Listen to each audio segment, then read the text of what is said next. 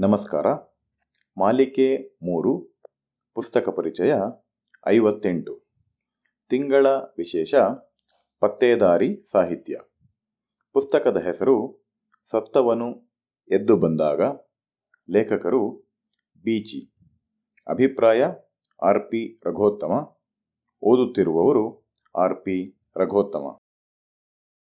Police ಇಲಾಖೆಯಲ್ಲೇ ಕೆಲಸ ಮಾಡಿದ ಸ್ವತಃ ಸೃಜನಶೀಲ ಸಾಹಿತಿಗಳೂ ಆಗಿದ್ದ ಬೀಚಿ ಅವರಿಗೆ ಪತ್ತೇದಾರಿ ಕಾದಂಬರಿಗಳನ್ನು ಕಂಡರೆ ಆಗುತ್ತಿರಲಿಲ್ಲ ಎನ್ನುವುದು ಪರಮಾಶ್ಚರ್ಯದ ಸಂಗತಿ.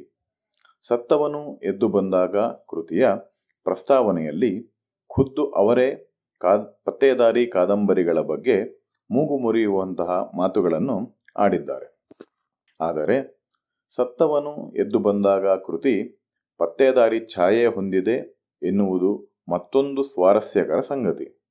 ಕಾದಂಬರಿಕಾರರೇ ಉಲ್ಲೇಖಿಸಿರುವಂತೆ, ಈ ಶೈಲಿಯಲ್ಲಿ ಅವರು ಬರೆದ ಮೊದಲ ಮತ್ತು ಕೊನೆಯ ಕಾದಂಬರಿ ಇದು. ನಾನಿಲ್ಲಿ ಕಥಾವಸ್ತುವಾಗಿ ಅಳವಡಿಸಿಕೊಂಡಿರುವ ಘಟನೆಯು ನಿತ್ಯ ಜೀವನದಲ್ಲಿ ಕಾಣುವಂತಹದ್ದಕ್ಕೆ ಕಾಣುವಂತಹದಾಗಬಾರದು ಕೂಡ. ಇಂತಹ ಪಾಪಕೃತ್ಯವು ಸರ್ವೇ ಸಾಮಾನ್ಯವಾಗಿ ಬಿಟ್ಟರೆ ನಮ್ಮನ್ನು ಕಾಪಾಡುವ ಆ ದೇವನೂ ತನ್ನನ್ನು ತಾನೂ ಕಾಪಾಡಿಕೊಳ್ಳಲಾರ. ಸಾಹಿತ್ಯವು ಜೀವನದ ಫೋಟೋ ಅಲ್ಲ, ಒಂದು ಚಿತ್ರ.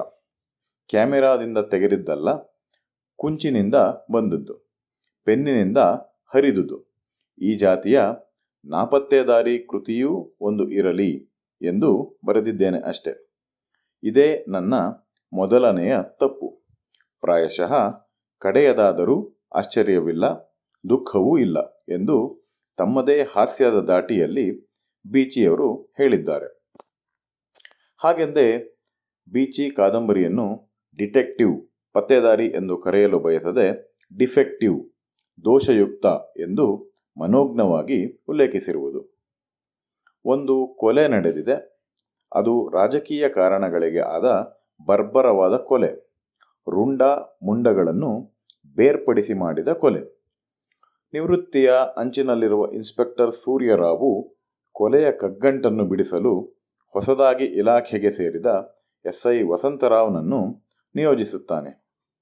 ಏನೇನೂ ಸಾಕ್ಷ್ಯಾಧಾರಗಳಿಲ್ಲದ ಕೊಲೆಗೆ ವೈದ್ಯನಾದ ಲೋಕಾಭಿಯ ಜೊತೆಗೆ ಸೇರಿ ಸುಳ್ಳು ಸಾಕ್ಷ್ಯಾಧಾರಗಳನ್ನು ಸೃಷ್ಟಿಸಿ ಮೂರು ಜನ ನಿರಪರಾಧಿಗಳಿಗೆ ಗಲ್ಲು ಶಿಕ್ಷೆಯಾಗುವಂತೆ ಮಾಡುವಲ್ಲಿ ಇನ್ಸ್ಪೆಕ್ಟರ್ ಸೂರ್ಯರಾವು ಯಶಸ್ವಿಯಾಗುತ್ತಾನೆ. ಶಿಕ್ಷೆ ಪ್ರಕಟವಾಗಿ ತಪ್ಪಿತಸ್ಥರನ್ನು ಗಲ್ಲಿಗೇರಿಸುವ ಮುನ್ನ ಸೂರ್ಯರಾವು ನಿವೃತ್ತನಾಗುತ್ತಾನೆ.